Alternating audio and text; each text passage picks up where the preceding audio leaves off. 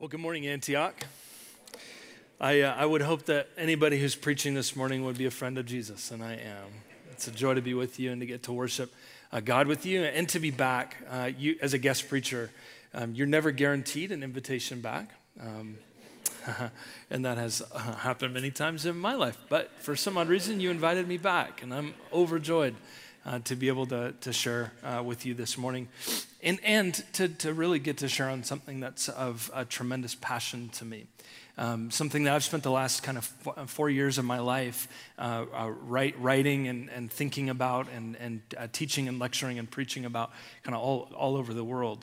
Um, and so I, I, was a pastor in Portland, Oregon. Portland, I don't need to say Oregon, Portland, uh, uh, for the last uh, 10 years. I planted a church in the heart of Southeast Portland called Theophilus. And in December, we transitioned out of that responsibility. And now I, I get to teach full time, which is really exciting. You get to write and shape young minds around the Bible and, and theology.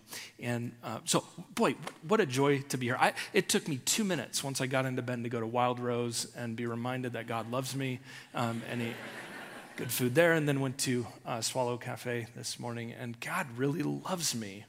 Um, this is just, it's, I don't know how you could be here in Bend and not believe in God. I mean, have you walked outside and seen what's here? It's just incredible, isn't it? Yeah. So, what a joy to be here. Um, this morning, I want to address what, what is um, a core value of yours. This is the first time uh, that I've actually heard of a church making this idea of Sabbath a core value. What a remarkable thing to make a core value. Um, it is a, a principle that um, maybe you've seen or heard about, uh, but I've been invited to come and share about today. This is a topic that I uh, really believe um, the church uh, has an opportunity to change the, the world with. Um, it's interesting, before, before I preach, I actually want to pray a very specific prayer. Um, Jesus, um, if you look at the Gospels, the, this idea of Sabbath, the, the day of rest, where, where Israel, God's people, uh, the, the, Jews, the disciples, Jesus would rest uh, and, and do so as an act of worship to the Father. Uh, when you look at all the days of the week in the Gospels, uh, the, the, Jews, incidentally, only had one day of the week that they, that they had a name for. You and I have names for every days of the week Monday, Tuesday, Wednesday, Thursday, Friday. The, the Jews actually only had one named day, and it was Sabbath, Saturday. And every other day was just called Other Day. The only day that you had a name for was the Sabbath. When you look at the gospel stories, Jesus cast out more demons on the Sabbath than any other day in the gospel, any other day in the gospels. And I say that to say, um, in the last four years, as I've been teaching on this topic of Sabbath and rest and caring for yourself, I have observed, and this is one of the weirdest uh, aspects of the Sabbath, is that I, I don't know if I've experienced more demonic evil forces that stand up against the Sabbath than just about anything else I've ever preached. And I, th- I think, I think, I just want to begin by just doing a little bit of spiritual warfare. And I want to say, uh, so I want to pray with you, and I invite you to pray with me this morning as we, as we begin our time together. Father, Son, and Holy Spirit, as we've gathered together now, in the name of Jesus, proclaiming the name of Jesus, lifting up the name of Jesus, exalting the name of Jesus. We stand together now as a community of Jesus followers, and we stand against the forces of darkness and evil that seek to rob, steal, and destroy. And we stand now and say to any forces that want to get in the way of us experiencing the rest of God, that they would be gone we cast out the forces of evil that want to keep us from rest. We stand against them. In the mighty name of Jesus, the name that works and the name that destroys principalities and powers. And so today, Jesus, would you protect our time? Would you guard our hearts and minds? Would we, for the next few minutes, be willing to turn our phones off? Jesus, give us peace of mind, clarity of heart, and attentiveness in our souls. In the name of Jesus. Amen. Amen. Good. Uh, back in the 1500s, uh, there was a, a, theologian, quite a pesky gentleman by the name of Martin Luther, uh, who was a, a, a, a teacher of, of students. Uh, Martin Luther was, of course, the, the one who began the Protestant Reformation. Martin Luther was asked by one of his undergraduate students, and undergraduate students are pesky, I know, because I teach them, uh, was asked by one of his students, What was God doing on the eighth day? God made in seven days. What was God doing on the eighth day? And Martin Luther reportedly said that on the eighth day, God was creating hell as a place for people who asked really silly questions.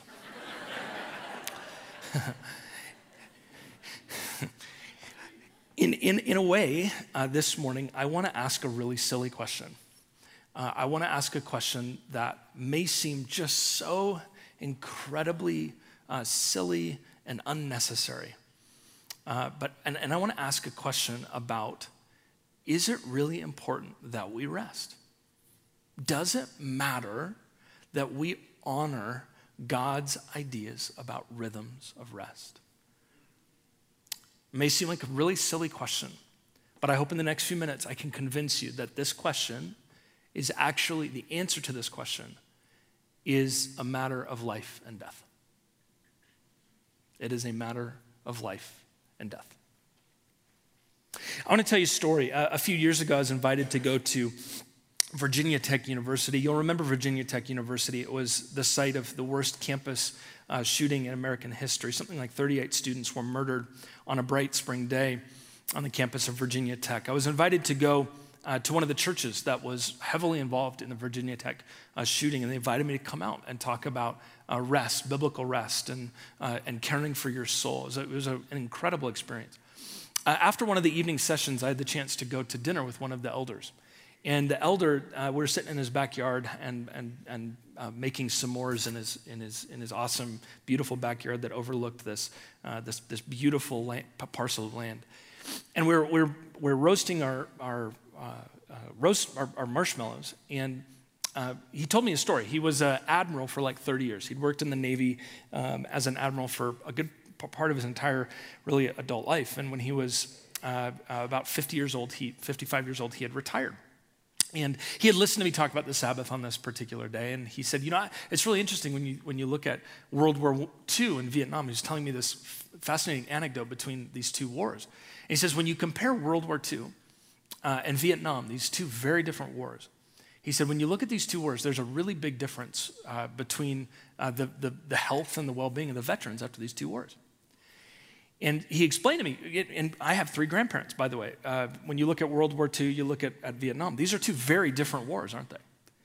Uh, World War II, for example, my, my grand, I have three grandparents, one step, step grandfather and two my blood, blood grandpas uh, who fought in World War II. One of them, Rudy, was uh, a Seabee uh, in, the, in the islands and, and built little uh, strips of, of, of, airplane parcels so la- planes could come and land on these little tiny islands. He was called a Seabee. My other grandfather, Frank, uh, was actually fascinating story, was an airplane pilot. He never actually saw any battle, but was the guy who flew prisoners uh, around uh, during the war. He was actually the guy who flew, my grandpa Frank was the guy who flew uh, Himmler, who was Adolf Hitler's right hand guy. My grandpa flew him to the Nuremberg trials. Not bad, huh? Pretty cool. My other grandpa, Grandpa Tex, the week before Pearl Harbor, was drafted. He's six foot 11, incredible basketball player, was drafted to play uh, in the NBA, to play for the Chicago Bulls. And Pearl Harbor hit, and he had to make a decision. Do you fight for your country or do you go and live your dream? And my grandpa, as so many men did in that generation, gave up his dream and fought for his nation. when you look at World War II, when the war was over and the men came back, there was this, I've been told, I'm only 38, but I've been told, that when the war finished, there was this cultural elation, right? It, it, has, it was as though evil had been destroyed. Hitler had been killed, the Third Reich had been dismantled, all the concentration camps had been, had been freed. It, it was like evil had, had been destroyed. And so when the men came back, they were extraordinarily happy. Our entire culture was. Uh, when the men came back, in fact, very low suicide rates, very low drug abuse rates, very low spousal abuse rates, very low PTSD rates, although they didn't diagnose it the same way, but it was, it was depression was almost nothing at the time because everyone was so excited. Our culture was so happy that all the men came back, and we have a whole generation of people named after that happiness. They're called baby boomers. Right? They just came back and just had a bunch of kids. They were super happy. This is a great world to be in. Let's, we've destroyed evil. Let's have a bunch of kids. So when you look at World War II, it was a very different story than Vietnam. And when you look at Vietnam, uh, my step, uh, stepfather was a part of the larger Vietnam arena. When you look at Vietnam, it was a very different experience, wasn't it? That when the men came back from Vietnam, our culture was utterly depressed. I mean, my stepfather remembers walking through an airport and having people throw eggs and fruit at him because they were ashamed that he fought for the country. Um, our culture was depressed. PTSD rates among veterans from Vietnam skyrocketed. Suicide skyrocketed. Vietnam vets had very low rates of, of birth rate. Many of them didn't want to have kids. Super high PTSD. You look at these two wars, and they're two completely different wars. And you ask, like, what in the world is different? So I'm sitting in the backyard of this guy at Virginia Tech who was an admiral for 30 years, and he says, Do you want to know their theory? And I said, Absolutely, I want to know their theory. What a fascinating anecdote. You look at these two wars, what was different? And he said, There was one difference between these two wars. Both wars were absolutely horrible, but there was one difference. And that is that when Vietnam ended and World War II ended, the men came home very differently. Because in World War II, when the war ended, right, the men got on boats and literally they got in boats and sat in the middle of the Pacific Ocean and Atlantic Ocean for like two months to get home. But when you look at Vietnam, it's a very different story. Because the men didn't get on boats to sail across the Pacific or the Atlantic. The men literally went from fighting the Viet Cong to getting on planes and being back in their living rooms within, within two days. Can you imagine going from fighting in the jungles of Vietnam to being in your living room and holding your baby in two days? And my friend said there is one difference.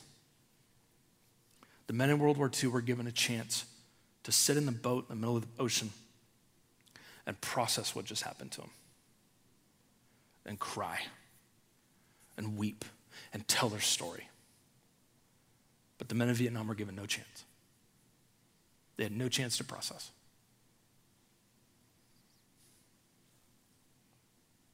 I tell that anecdote, and the truth is, I have a bit of an agenda. I actually think, at the end of the day, that that picture of a, that that is actually a metaphor, that is a metaphor for our time in history.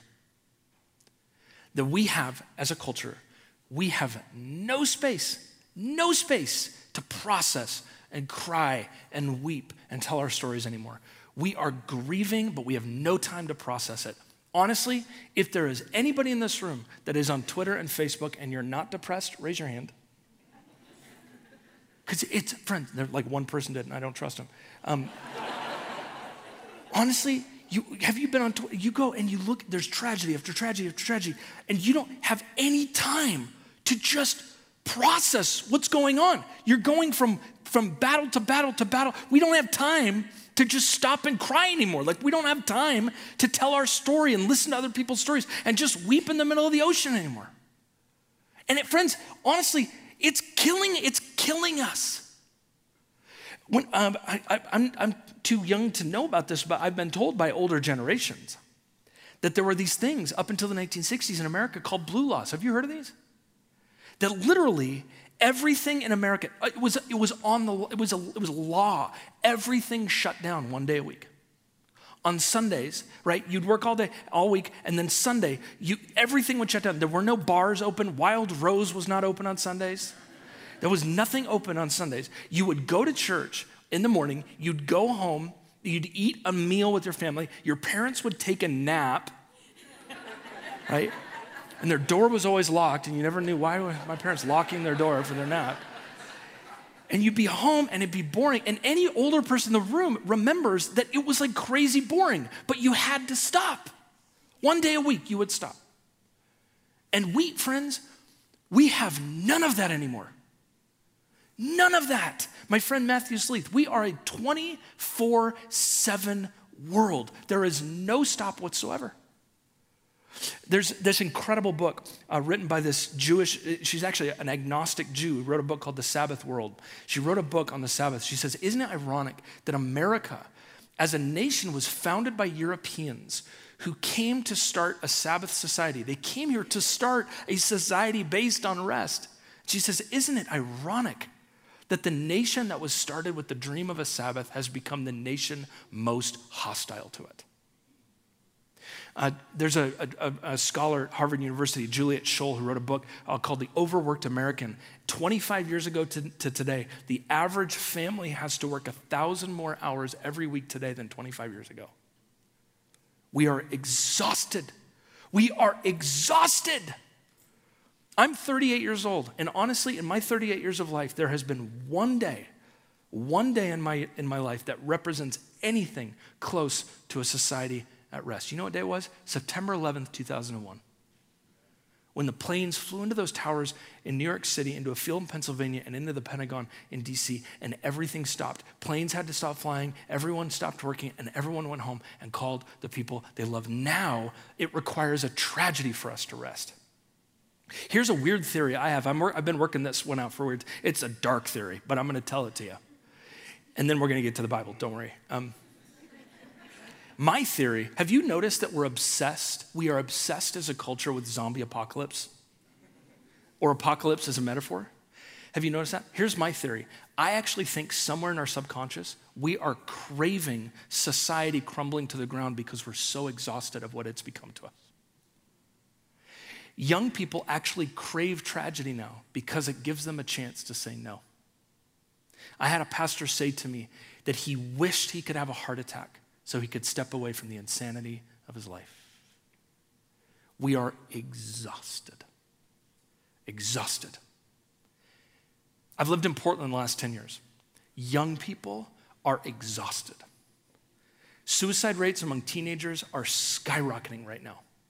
Skyrocketing.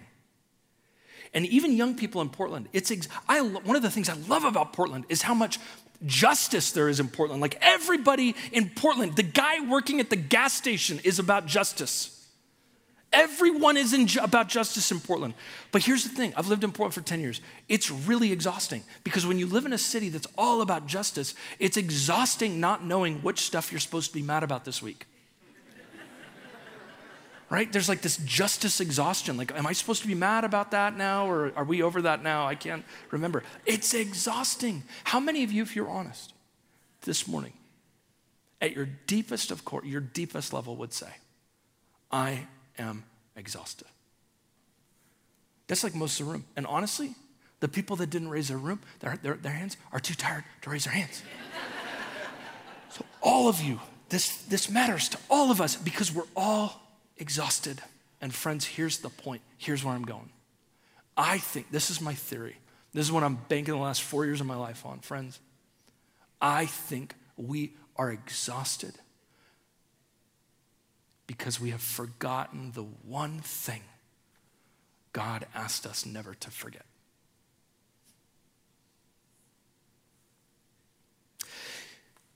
We, we, just heard one of the Ten Commandments. This, of course, is the, the, the fourth commandment, the, the, the commandment for Sabbath. I, I want to just really quickly revisit all the commandments because all of them are really important. But notice the first one, the first commandment, Exodus 20. You shall have no other gods before me. This is God's way of saying, don't worship anything else, worship me. Commandment two, don't make an idol. Don't worship anything that looks like God. The weird thing about this one is this applies to all of us, even people like myself who are theologians. Friends, I've been a theologian for 20 years. I have a PhD in this stuff, and I'm telling you right now, it is possible to worship theology over God. It is possible to worship your ideas about God over God. Do not make an idol. Don't worship anything, even if it looks like God. Don't worship it. Only worship God. Commandment three, don't misuse God's name. Commandment four, remember the Sabbath day. We're going to read that whole thing in a second. Commandment five, honor your father and your mother. Commandment six, don't murder. And I've always loved that those two commandments go next to each other. It's like Moses' is little, like, I wonder if God gave him a different arrangement. He's like, no, we're going to put those together. Because honoring your parents means not killing them. That's like a good step in the right direction. So honor your parents, don't commit murder. Don't commit adultery. Don't steal. Don't give false testimony. Don't lie. And don't covet. Number 10, don't be jealous. So you go through these 10 commandments, and I'm gonna, I'm gonna read now one more time. I'm just gonna read it again, the fourth commandment. Would you listen to this? This is the fourth commandment. Remember the Sabbath day by keeping it holy. Six days you shall labor and do all your work, but the seventh day is a Sabbath to the Lord your God.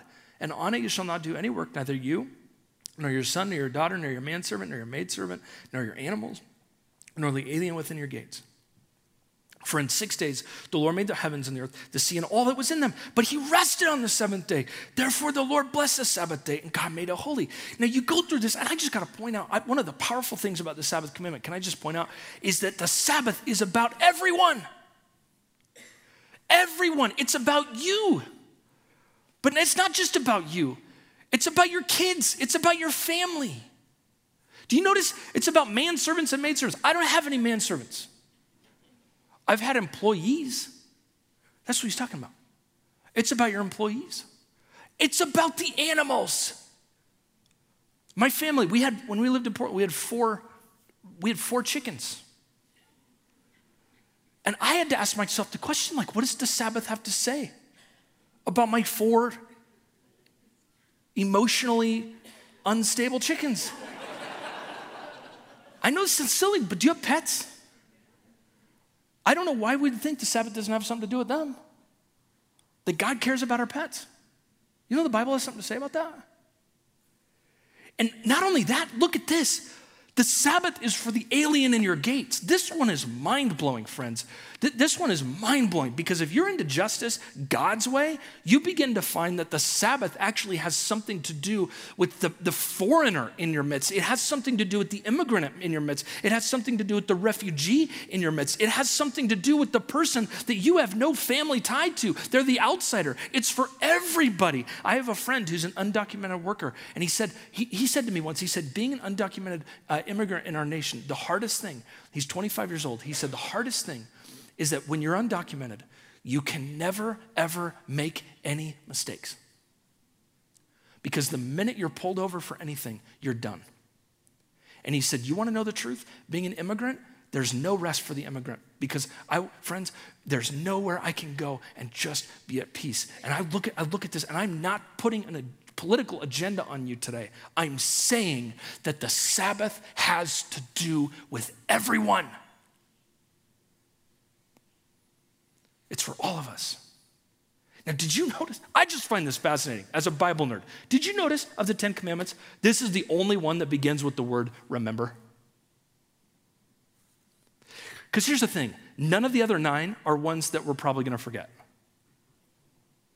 Nobody's, I've never met a Christian who's like, you know, that whole murder thing, that's just Old Testament law. It's like, like eating bacon. I mean, it's just kind of passed away, you know. The whole, the whole adultery thing. That, yeah, once circumcision was gone, that one was gone, and we're good. We can just do what we want to do now. Nobody does that, right? You go through all 10 of these commandments, and like nine of them were like, yeah, yeah, murder, bad, jealousy, bad, coveting, bad, adultery, stealing, bad, bad. And then we come to the Sabbath one and we're like, what do we do with that? Nine of these were like, oh, yeah, that's Bible. We're, we're bound by that. And then we come to the Sabbath one and we're like, oh, we can forget that one. I actually want to illustrate this with the most terrifying experience I ever had as a pastor. Most terrifying experience I've ever had. When we planted the church in Portland 10 years ago, uh, church planting is hard work. It is a, it, if you're a mess, it just makes you messier. If you're an emotional wreck, it just make if if if you're gosh, if you're an unhealthy human being, it makes you more unhealthy. And it did that to me. Church planting is just hard work. There is no such thing as emotionally healthy church planning. It's horrible. God uses it, but it's horrible.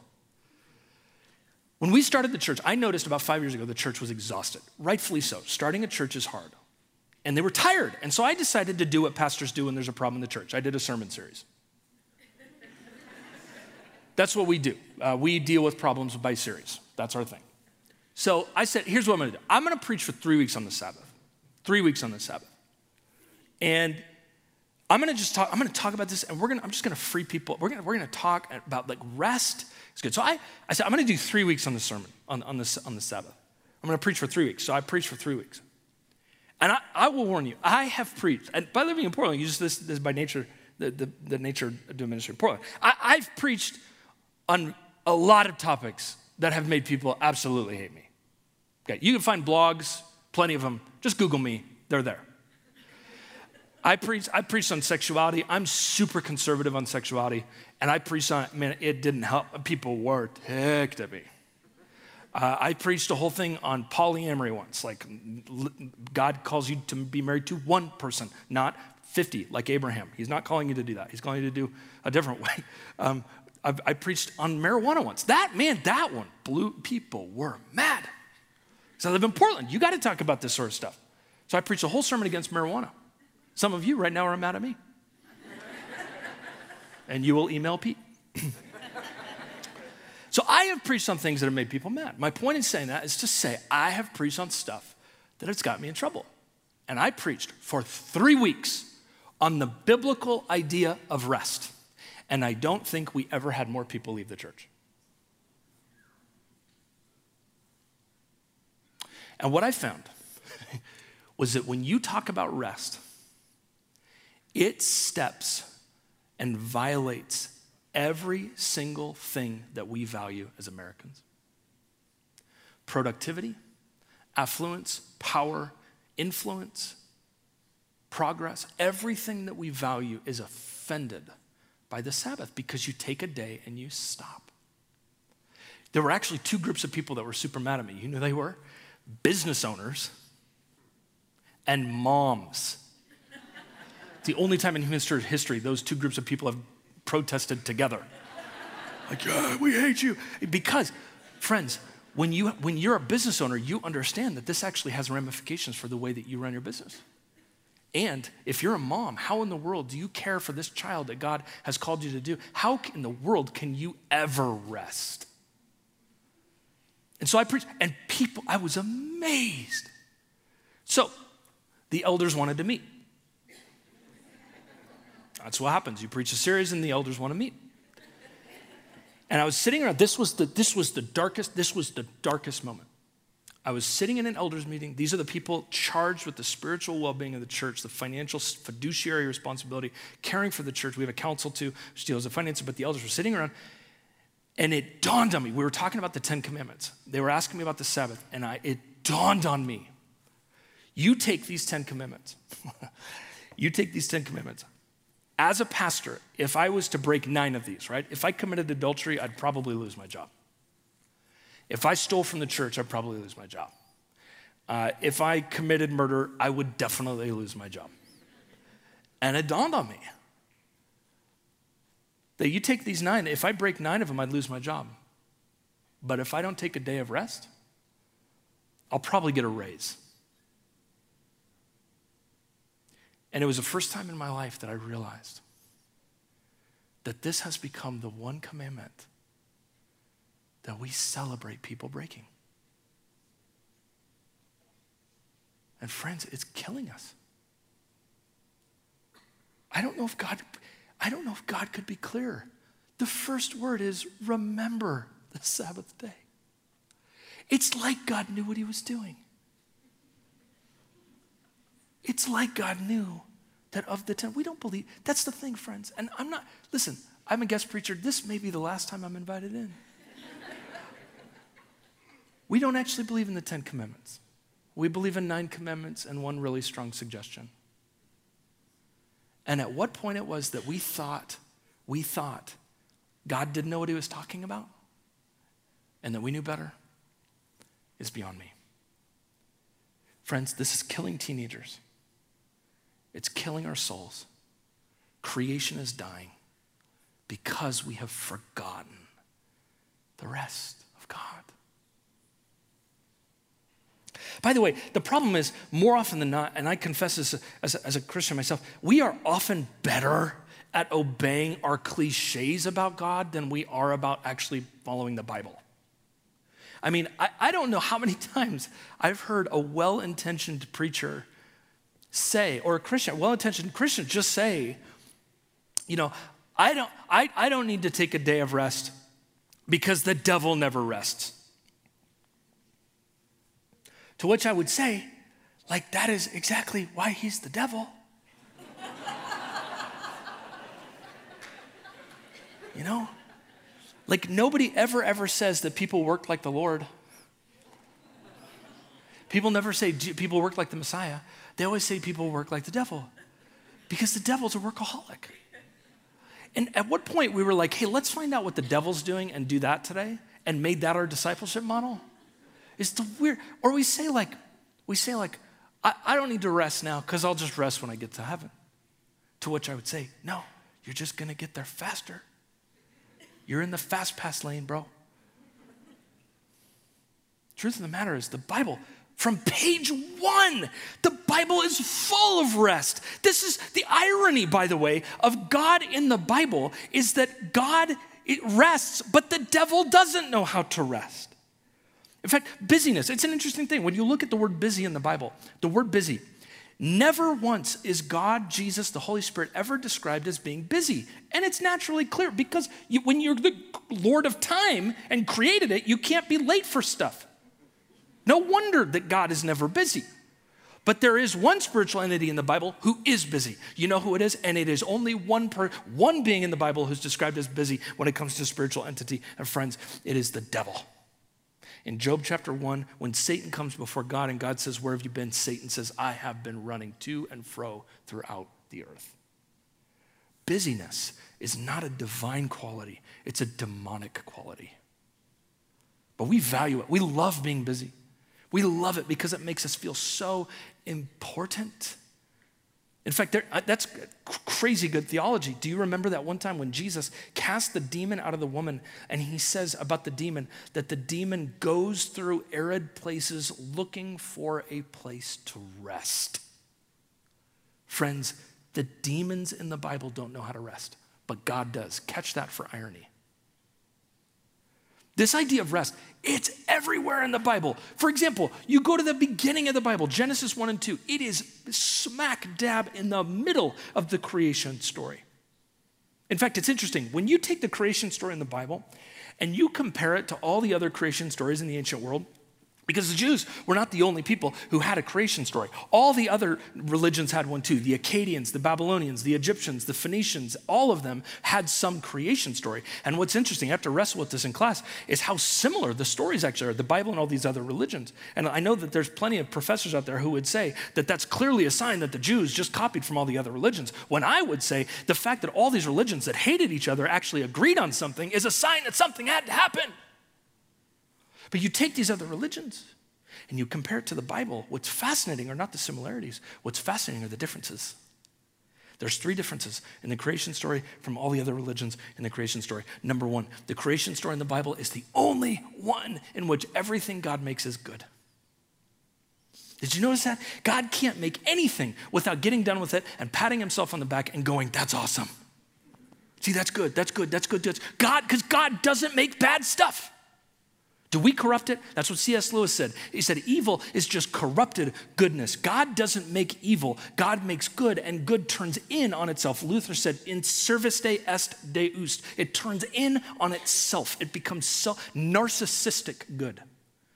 But God only makes good. Friends, have you ever had a mango? Like a real mango, like one of those mangoes that you buy at New Seasons or whatever place you have here and, and you put it and you just you chew it and the juice just like flows down your face. Have you ever had that mango? Have you ever finished that mango, ever once finished that mango and said, Yeah, there's no God? Nobody in human history has ever eaten a mango and afterwards been a stronger atheist. You eat a mango, friends, and you know that God is good because, friends, not only did God make mangoes, but in the words of C.S. Lewis, He also gave you taste buds. And God could have not given you taste buds. That would have been super mean, but He could have not given you taste buds. Made mangoes, but no taste buds. But God loves you so much that God didn't have to make food as good as it is, but He did. God only makes good stuff. And so when you eat a mango, I want you to remember Romans 1, which says the invisible qualities of God have been put in the creation of the world. That every mango is a love letter from your Creator. That's the, in the Bible, the only religion that says everything that's good that God made is in the Bible. Number two, the creation story in the Bible is the only one. It's the only one in which women are made in the image of God. No other religion had that. Every other religion saw women as a mistake, as an error, as a footnote. But the Bible says they were made exactly the way God wanted them, and they are made in the image of their Maker. Only the Bible does that. It, so much so, by the way, women are so important in the story of the Bible that when God actually comes to the world, it's through a woman, Mary. And then when Jesus dies on the cross on Easter, it is all the male disciples who are in a room together, terrified, huddled together, worried they're going to die. And it's the women who go to the tomb and see that it's empty and run back and preach the first Easter sermon.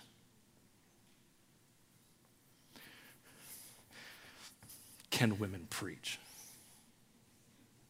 We wouldn't know about Easter. The guys would still be in the room, terrified, unless the women go and see. The first Easter sermon was preached by the ladies. Friends, there's no, anybody, honestly, anybody that looks at this book and says it's anti women and patriarchal, friends, yet you've never read it. Because from page one on, this book says women are awesome. Can I get an amen? amen? Number three, the creation story in the Bible. Friends, stay with me because this is so good. The creation story in the Bible is the only one in which God, it is the only one, no other religion did this, is the only one in which God gave people a day off. No other religion did that. I mean, we literally should be dancing in the aisles right now. We, we, we worship the God who invented the weekend. Not bad. It's built into creation. It's, it's not only in creation, it's in the law. Like when Moses leads Israel out of, the, out of the Egypt into the promised land. You remember that story? And Moses goes up on the mountain and he gets the law and he brings them down. It's in the Ten Commandments. One of the first things God does is says, You are no longer in Egypt. Now rest. You don't need to be slaves. Have a day of rest every week. The irony is, Moses goes up on the mountain, comes back down with the Ten Commandments, and finds everybody worshiping the golden calf down below. That, by the way, literally is why most pastors don't take sabbaticals. Is that we are terrified of what's going to happen if we leave. Because we think if we leave and we come back, you're all going to be idolaters, worshiping another God. That's one fear. I'm going to tell you what our real fear is. You want to know what our real fear is? Is that if we go up the mountain and come back down, our real fear is you're all still going to be worshiping God and we're going to realize we're not as important as we thought we were. They both terrify us. But the truth of the matter is, friends, Moses brings down the law, and what is in the law at the very beginning is God's commandment to rest. To rest. Don't forget this. It's in the law. Friends, it's in Jesus. Jesus was God. He was God. He wasn't partly God, sometimes God, God before noon. He was always God. He was God in human flesh. Our young life people would say, He is God in the bod. Jesus Christ was God. What an amazing feature of the life of God coming to the world that when Jesus Christ came to the world, Jesus Christ took a day a week to rest. He was God. Jesus is always getting away and retreating. His disciples can never find him. He's always off in the woods with the Father. Do you notice how Jesus is always sleeping in the Gospels? So much so it's weird how he sleeps because he's always awake when the disciples are asleep and he's always asleep when the disciples are awake. In the boat, when the disciples are scared of the storm, Jesus is snoring in the back. In the Garden of Gethsemane, the disciples are all awake, all asleep, and he's fast awake praying. Jesus, my spiritual director says this. He says it's never a sign of spiritual Christian maturity to be well adjusted to a sick society. And Jesus was not well adjusted to the world. He was well adjusted to his Father in heaven. And it turns out that when God comes to the world, even God rests. And I guess my question today are you better than Jesus? And if your answer is yes, we, we have another conversation to have. But if your answer is no, friends, here at Antioch, we follow Jesus Christ. And to follow Jesus means to do what Jesus did. And here's the deal it turns out Jesus rests. The beautiful thing about Jesus resting. Do you remember when God created the world, he rested on day seven? Look at what Jesus does when he comes to recreate the world by the gospel. In the beginning, God rested on the seventh day. When Jesus comes, he rests on the seventh day in a tomb. It's like every time God wants to get something done, he takes a day off. Because God's rest is more effective than man's work. It always is. It's in Jesus. And if you don't, friends, if you don't like it in creation, the law, and Jesus, I've got the worst news in the world because the Bible in Hebrews describes heaven as Sabbath. And the bad news is, if you don't like the Sabbath, I've got bad news. You're going to be doing it for like ever. Abraham Heschel says this, one of the greatest Jewish mystics says that to practice a Sabbath today is to practice, to utter eternity for a day. His point?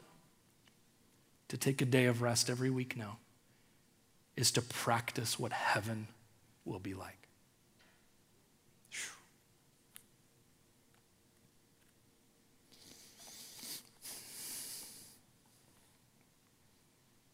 Are you hungry for this? Do you desire this? I want to tell you what our family does, and this is going to be the, the kind of way I, I conclude um, my talk, and then we're going to come to the Lord's Supper. But I want to tell you how my family Sabbaths, because at the end of the day, I think how we do it is really, really important. The first thing you got to ask, if we're going to do this, okay, what if I was to rest? If this is a core value for this church, what would it look like a day a week for me to stop, to be with God? What would it look like to do this? Now, the first thing you got to do is got to figure out what day it's going to be. I'm going to tell you what, if, if we're going to say it has to be Sunday, as a pastor, I'm toast. Because there has never been a day in human history that a pastor has left church on Sunday and gone home and said, ah, that was a refreshing experience. Because it's hard work. This is hard work. I'm going to go nap for four weeks after I'm done preaching to you. This is hard work. I poured my heart and soul into what I'm saying to you today. This is hard work. Does it have to be Sunday? It doesn't have to be Sunday. Does it have to be Saturday? It doesn't have to be Saturday. Does it have to be Tuesday? It doesn't have to be Tuesday. How do I know? Because the Bible tells us so. Paul answers the question for us. He says some people consider one day to be holy and some people consider another day to holy, be holy. But what you're going to do is whatever you do, do it unto the Lord. And his point is this don't get all weird and legalistic and say it has to be a certain day. I love my Seventh day Adventist friends, but I disagree with them on this point because they say it has to be Saturday. And I, qual- I, I completely categorically disagree. The day does not matter. We, our call is not to bicker about the day, our call is to find a day that we can do and to enter into it. So you got to find a day. And here's what you're gonna, this is, this is how our family Sabbaths. I'm gonna, I wanna tell you what we do, and then you're gonna go and do this, and it's gonna change your life. Okay? Here's what you're gonna do. The first thing I do, and we Sabbath on Tuesdays, this is what we do. On Tuesdays, I come home, and the very first thing I do, I come home, my, my wife and my son are there, I come home, and the first thing I do is I take this, this thing. How many of you have one of these?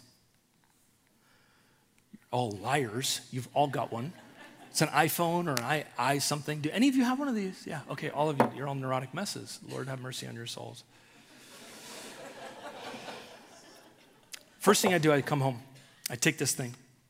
It's the very first thing I do. I come into my house. And so there's this, oh, I'll teach you a trick. So there's this, this button here. Some of you have seen this and you've gone, what is that for? So it turns out that when you press it, for like five seconds, it, it like shuts down. I just blew your mind. Some of you didn't know this. So I shut the computer down. But don't worry, it's interesting. The people who desi- designed this thing have made it so that when you turn it off, as a little subtle reminder, it flashes an apple with a bite taken out of it.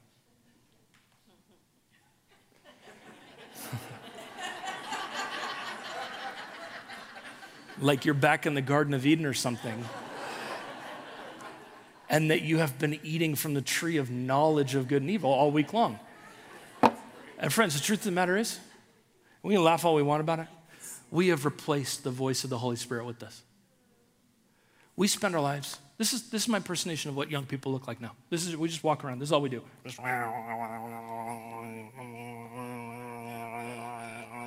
That's it. That's my impersonation. Like we could literally be walking by the burning bush and God is yelling at us. And we're like, and it used to, it used to be just the young people. Now it's the old people too. They're just a lot slower. They're like, that's all we do. We just walk around and we're glued to this thing. And we're asking ourselves, why is God's voice so quiet? Friends, the problem is not the voice of God, the problem is we're stinking distracted. We have no time for God anymore. We have no time to just stop and wait on the slow work of the kingdom. We spend our life going to and fro, and we're proud of it. I come home and I turn my phone off, and it's the hardest thing in the world because I'm terrified about what's going to happen when I leave the phone. That evening, we light these Sabbath candles. It's super nerdy. We light these candles. It's beautiful, but we all light them, and, and then we go to bed in the morning. This is the most important part. I'm almost done. Please stay with me. In the morning of the Sabbath, Tuesday morning, my son, it's the same thing every week. So my son comes into, into the room. The wife gets to sleep in on the Sabbath. And my son, we have this, this liturgy, this thing that we do every week. And you're going to do this, it's going to change your life. My son comes into the room. And I'm still sleeping, but he gets right into my face. And he gets right into my face and he goes, Papa, Papa, it's the Sabbath. his, vo- his just breath is demonic, right? He is, he's just, Lord have mercy. But he's just, and the, the Sabbath has a lot of awe. Ah, it's like, that's, that's, so I'm, I'm, I'm like, okay, I'm up. So my son and I, we do this every week. My son and I, we know exactly what we're going to do. It's the same thing every week. It is our religion. We both go into the kitchen together. We start the coffee. We get the bacon out of the fridge. We put it on a baking sheet. You bake bacon. It's in the name. It's like a, it's a little hint from the Lord. And any of you, any of you think that I'm a Pharisee or a legalist, let me just point out, I eat way too much bacon for any of you to make some case that I'm bringing back some weird Pharisaical legalism. I'm not. We put the bacon in, and my son and I make the biggest pancakes. And we sit at the griddle, and my, the wife smells it. She kind of gets up, like in those old cartoons. She's like floating down the hallway, smelling the smell. She's like, she comes in, and we're making these, these pancakes, man. And my son, every week, he just, man, we sit at the table, and he covers that stuff with the most bacon and maple syrup you've ever seen. He just pours it on there.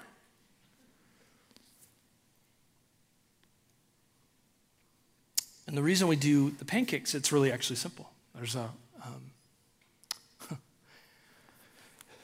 there's an old uh, Jewish tradition that says on the morning of the Sabbath, the father's job was to get up before the whole family and get every child a spoon of honey so that the children would never forget the sweetness of God's rest. We don't do honey, we do maple syrup. And we sit at that table and we pig out.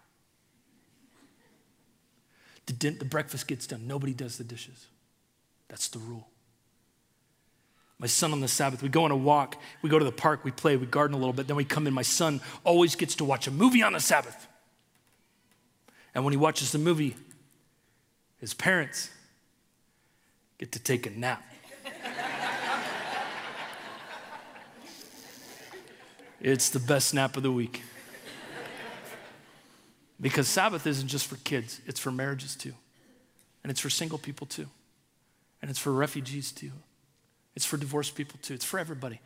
And we rest and we, we have nap and we, we come back and we eat another meal and we spend the day. And friends, there are days that the Sabbath is imperfect. We've never had a perfect Sabbath. But I will tell you this I will tell you this. I've been keeping the Sabbath for 12 years and I will say it is the closest thing to the Garden of Eden I've ever tasted. And God, Jesus said he was the Lord of the Sabbath. I'm going to translate that. He's the Lord of the pancakes. And he has set the table. and the souls in this room that are hungry and tired and you're about to give up. I came here today to tell you that God loves you. And the pancakes are warm. Do you need that? I need it too. Friends, in the name of Jesus, would the forces of evil, the forces of Pharaoh that have kept you trapped, ensnared, and oppressed be cast away as you learn to follow the Lord of the Sabbath. Father, Son, and Holy Spirit, in the name of Jesus, you are good, not because you give us what we want. You're good because you're good.